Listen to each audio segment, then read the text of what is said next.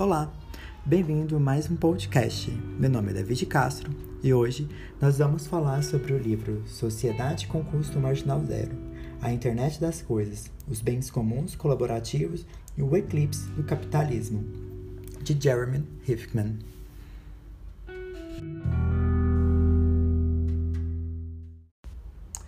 Bom, nesse livro Jeremy Hinks ele argumenta que a era do capitalismo está saindo lentamente do palco mundial. Né? O, a, é, isso vem porque ao surgimento da internet das coisas tem levado à ascensão de um novo sistema econômico, onde os bens colaborativos está transformando o nosso modo de vida. Uh, o livro ele é dividido em é, cinco partes e 16 capítulos, além da introdução né, e agradecimentos. Bom, uh, ele começa falando né, da grande mudança de paradigma desse capitalismo de mercado para os bens comuns colaborativos, né, com o eclipse do capitalismo, é, a mudança do paradigma econômico, a internet das coisas, a ascensão dos bens comuns colaborativos. É, e, e, e, nessa parte, né, nós temos que o, o, o, que seria né, esse, esse custo marginal né, zero? O custo, é um, um custo marginal é um conceito bem difundido no mundo das finanças e economia e que corresponde ao acréscimo no custo total da produção de um bem né, quando aumentamos a quantidade produzida de uma unidade. Então, no caso, o custo marginal se torna tão baixo que irá tender a zero para produzir mais bens.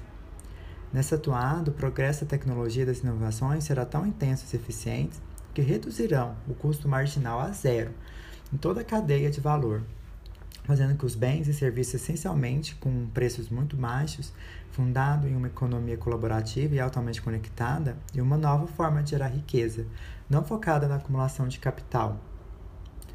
É, nós temos assim o surgimento né, dos promissores junção de consumidor mais produtor, né, esses que começam a produzir seus próprios serviços e bens, compartilhando experiências, formando tendências e principalmente contribuindo para o processo de inovação e do aumento da produtividade. E atrelado a estes, teremos a internet integrada a uma densa malha logística, também compartilhada pelos usuários e com custo zero. O, o, o autor traz que essa é, estrutura inteligente insolível do século XXI tem acelerado a produtividade e reduzido o custo marginal de produzir e distribuir unidades adicionais de bens e serviços, né, descontados os custos fixos, a praticamente zero, tornando essencialmente gratuitos. Como resultado, o lucro corporativo ele começa a secar, os direitos de propriedade perdem força e a noção convencional de escassez econômica dá lugar à possibilidade da abundância à medida que setores inteiros da economia ingressam na web, com custo marginal zero. E o, o, o desafio seria garantir a segurança de dados e a proteção do sigilo pessoal em um mundo aberto, transparente e conectado globalmente.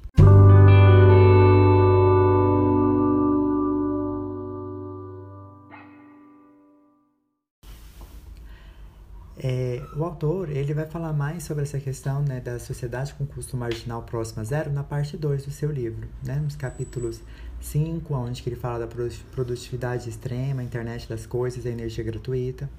No 6, que ele fala da impressão 3D, da produção em massa, a produção pelas massas. Os MOOCs, é, no capítulo 7, a educação com custo marginal zero. O, o no 8, ele vai falar do último dos trabalhadores, né, com o fim do trabalho. Até mesmo o trabalhador com, do conhecimento é, é, é dispensável. No 9, a ascensão do, do promissor e a expansão da economia inteligente. É, entrando um, um pouco mais na questão, por exemplo, da tecnologia, da energia e do trabalho, é, do, é, assim, do lado da tecnologia, esse custo zero seria possível graças à internet das coisas.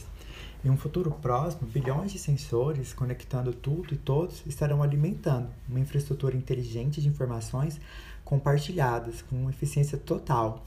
Esses avanços de produtividade vão afetar metade da economia global até 2025, de acordo com um estudo da General Electric, citado por Hiffman.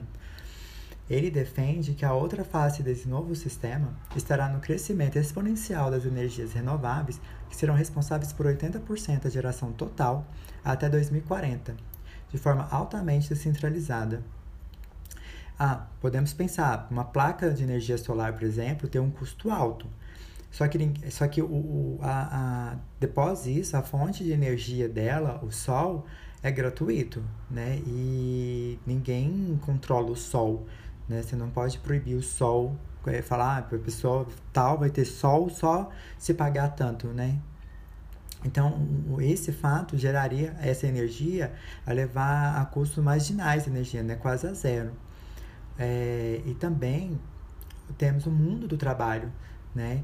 que também será afetado com relação a, a, a que a maioria do, do, dos trabalhadores será algo obsoleto, né? uma vez que o, a produção vai necessitar de pouquíssimas pessoas. Poucas pessoas serão necessárias para fazer toda a produção. Nós temos hoje em dia. É...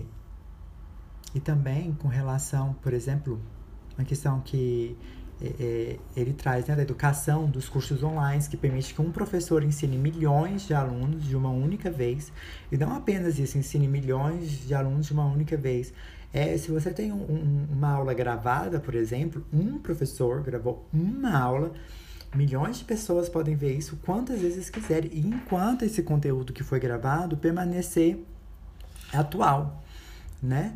Então, esse professor só precisaria, por exemplo, gravar uma nova aula se por acaso aquele conteúdo que ele está disciplinando ali naquela aula teve alguma alteração.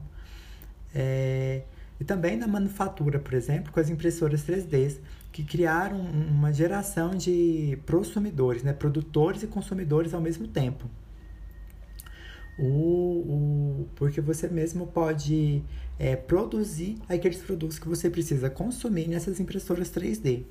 O, então, de acordo com Hickman, abre aspas, lucros corporativos estão começando a secar. Os direitos de propriedade estão se enfraquecendo e uma economia baseada na escassez está dando espaço a uma economia da abundância. Fecha aspas. Na Alemanha, por exemplo, essa questão da energia já está ocorrendo. Né? Algumas casas é possível ter geradores domésticos de energia solar, né? que você paga um investimento inicial, esporadicamente a manutenção do aparelho, né? Porém, o custo da energia na casa tende a zero. Afinal, como já disse, a luz solar não é paga. Só que além disso, isso também ocorre no Brasil e em vários outros lugares. Só que lá, além disso, já existe até uma rede compartilhada de compra e venda de energia entre os usuários. É, né? Então, assim, se um usuário for passar uma temporada viajando ou tiver uma sobra de energia, ele poderá revender sua energia via rede social. Né? Gera eficiência, economia e baixo custo para toda a cadeia. No Canadá, já estão, já, com relação às impressoras 3D, já conseguiram imprimir até mesmo o primeiro veículo com uma impressora 3D. E, e, e, e esse veículo ainda funciona com energia solar. O, eles denominaram o carro como SRAT, né, que é que seria transformado num modelo esportivo. O, o, e a produção de um, de um veículo que normalmente é de até 30 dias, ou, ou, ou um veículo normal, numa fábrica, que é até de 30 dias, é, caiu com essa impressão 3D só para 44 horas. Né? É algo completamente é, incrível essa redução. E mas também a gente pode tem que parar para pensar em tudo, né? Como está evoluindo muito rápido.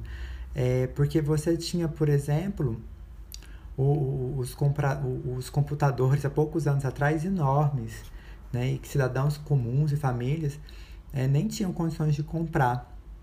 Depois passaram para os microcomputadores, e mesmo assim eram grandes. O, o, né, você tinha disquetes, depois CDs, com é, depois o CD, nossa, tinha uma memória enorme comparado a um disquete que cabia quase nada. Uh, internet, depois do CD já vem pendrive, é, é, hoje em dia, cartão de memória. Hoje em dia, um, um, um celular ou um, um, cartão de memória pequenininho tem é, é gigas e gigas, não é nem megas mais, né? São gigas e gigas, são terabytes num espaço pequenininho. A internet de escada, que ah, já passou para banda larga, e 5G e cada vez mais rápida. O, o, é tudo, tudo evolui muito rápido, né? Uh, é, é uma nova onda né, de tecnologia que se forma. É, e talvez, assim, para os mais atentos, né, esse movimento é evidente, né? Com, porque nós temos startups, nós temos empresas de coworking, empresas com é, as impressoras 3D, como a gente já falou, moedas digitais, aplicativos para compartilhar tudo, é, casas celulares. Bom, isso, mas isso nós vamos falar é, sobre a questão do compartilhamento mais para frente.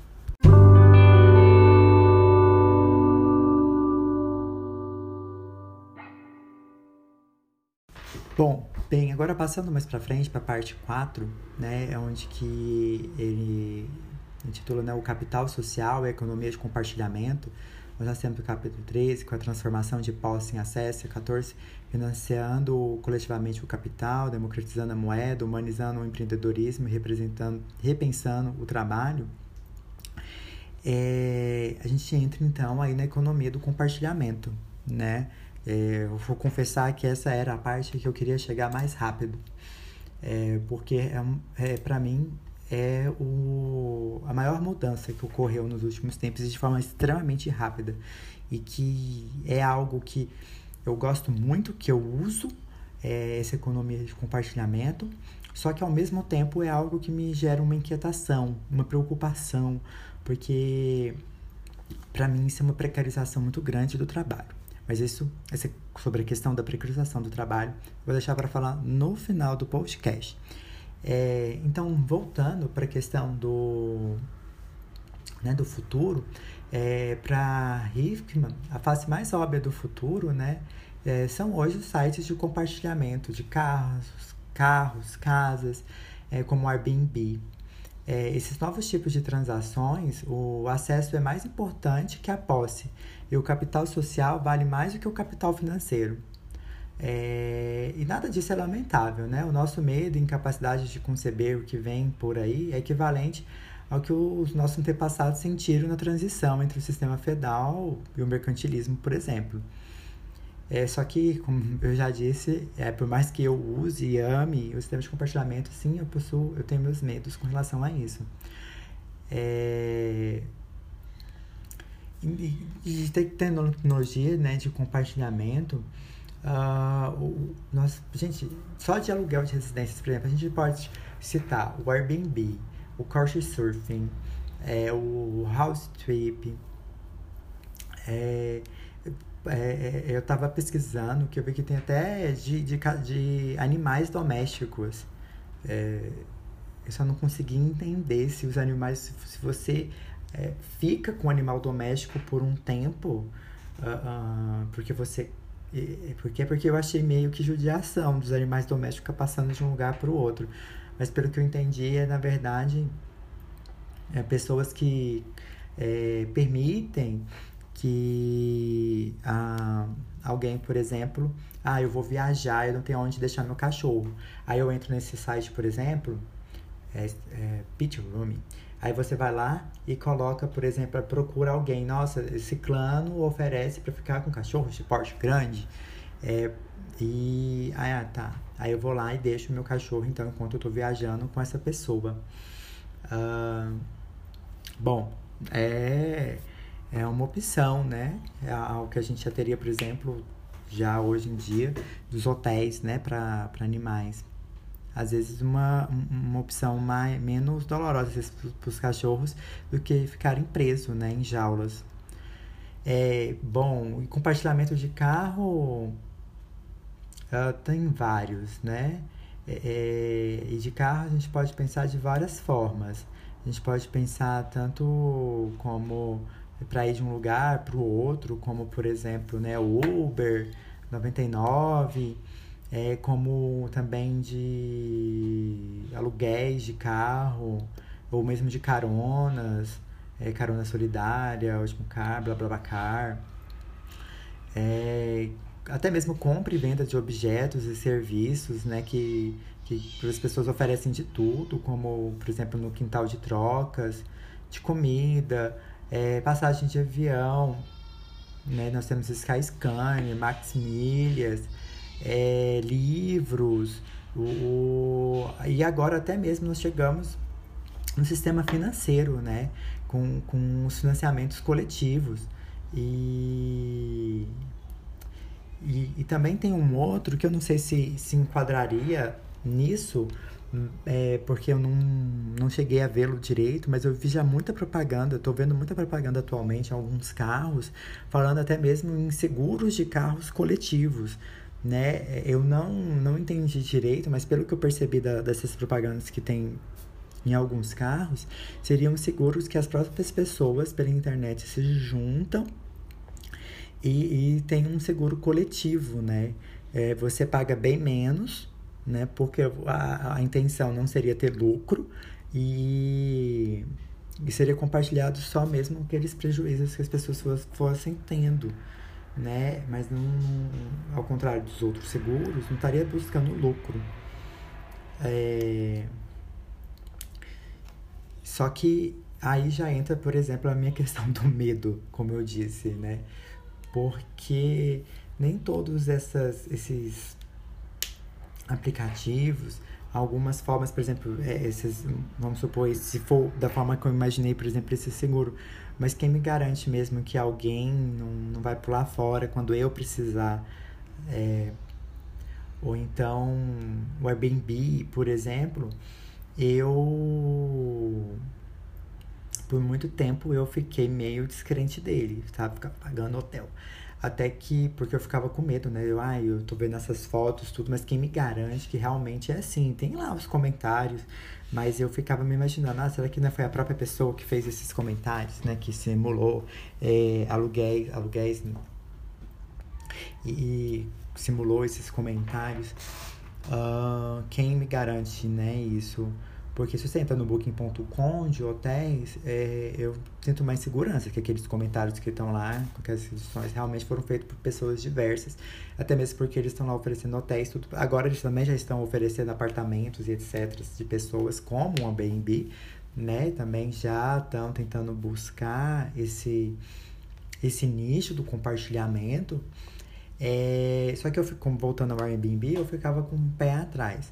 Bom, ano, no fim do ano passado, eu tive a minha primeira experiência de Airbnb num apartamento em Florianópolis e eu fiquei realmente admirado como que realmente funciona, sabe? É, é, é...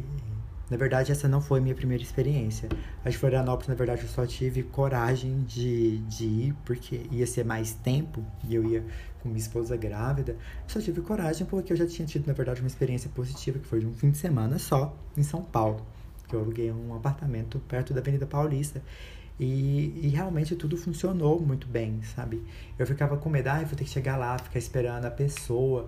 E na verdade não, cheguei lá, já estava tudo pronto, a chave já estava com o porteiro, aí já sabia quem que eu era, quem eu ia chegar é, já né, não tive problemas para entrar, o, já estava tudo como combinado, não faltava nada, muito limpo tudo. E tudo conforme as fotos. Eu peguei confiança depois, né? Fui para Florianópolis. Infelizmente, com, a nossa, com essa pandemia, não tive outras oportunidades para utilizar o Airbnb.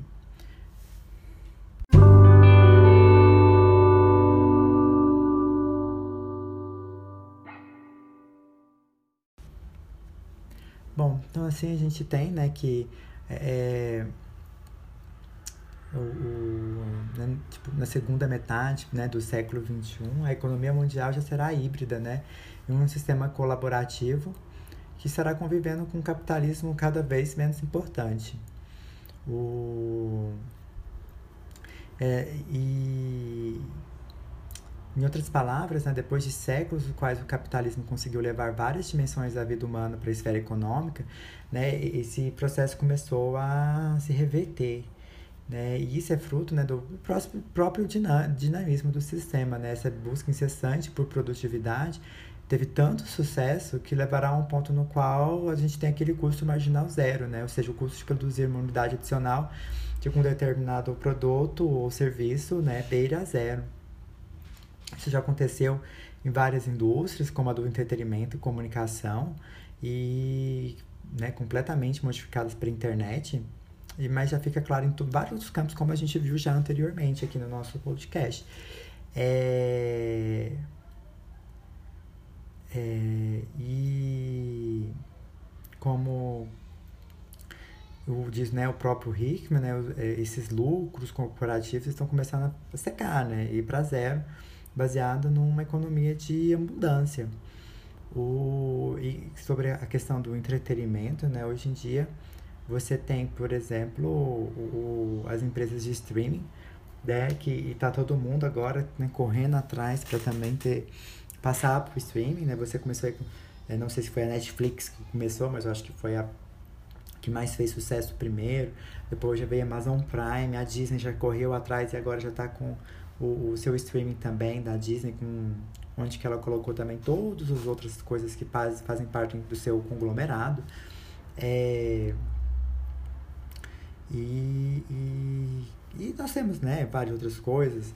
É, é, os próprios podcasts que as próprias pessoas produzem e vendem é, sem necessidade de, de gastar com isso. Né? Eu posso gravar um podcast gratuitamente né, com os meus próprios recursos, eu posso vender esse conhecimento, né, é, é, do, através do podcast. Posso ganhar dinheiro com podcast, eu posso ganhar dinheiro com YouTube, é, fazendo os meus vídeos e colocando lá. Eu posso com rede social, esses influencers é, e várias outras coisas. Então, o tá tudo nessa parte, né? A internet facilitou muito e deixou é, com às vezes muitas coisas com custo zero de, de se fazer, pelo menos financeiramente com custo zero e com possibilidades né, do compartilhamento de, de dessas informações uh, e também da, das pessoas né, terem também acesso a isso ou não, né, porque pode ser é, é, é pago. Hum, no YouTube, por exemplo, né, a pessoa compartilha lá, todo mundo vê de graça. Só que se você não quer pagar uma taxa para o YouTube, você vai vai ver propagandas, né, de vez em quando. Porém, aquelas pessoas que têm muitos acessos no YouTube, eu sei que ganham dinheiro. É, e assim, em vários outros lugares, como podcast também.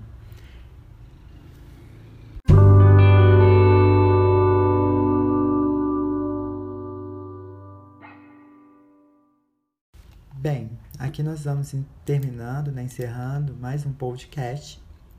Espero que vocês tenham gostado.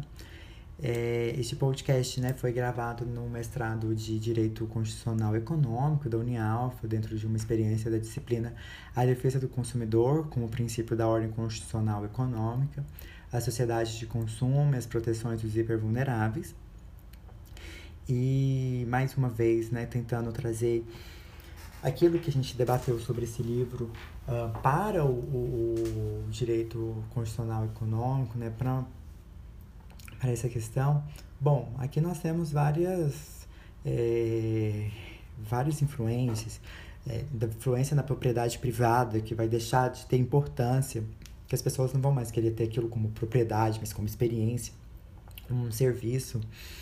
O, o ah, você também tem no trabalho, né? Porque esse compartilhamento, ao meu ver, é, eu acho que assim, para o usuário, para mim, por exemplo, eu acho muito positivo.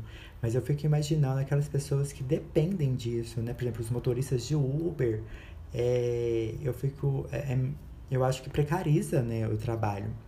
Eu não acho que eles tenham as mesmas condições de trabalho, o mesmo rendimento que um taxista, por exemplo, tinha antes do né, antes do, da questão do Uber. Agora também não, não deve estar fácil né, para os taxistas porque eles têm uma competição que é desleal. É, afinal, eles estão regulamentados e pagam taxas e mais um monte de outras coisas. É, é, isso também acontece, por exemplo, com o Airbnb. No Airbnb, eu acho que é bom para os dois lados, né? É bom tanto para quem está oferecendo, que vai ganhar um dinheiro com um imóvel que às vezes né, estaria ali parado, desocupado.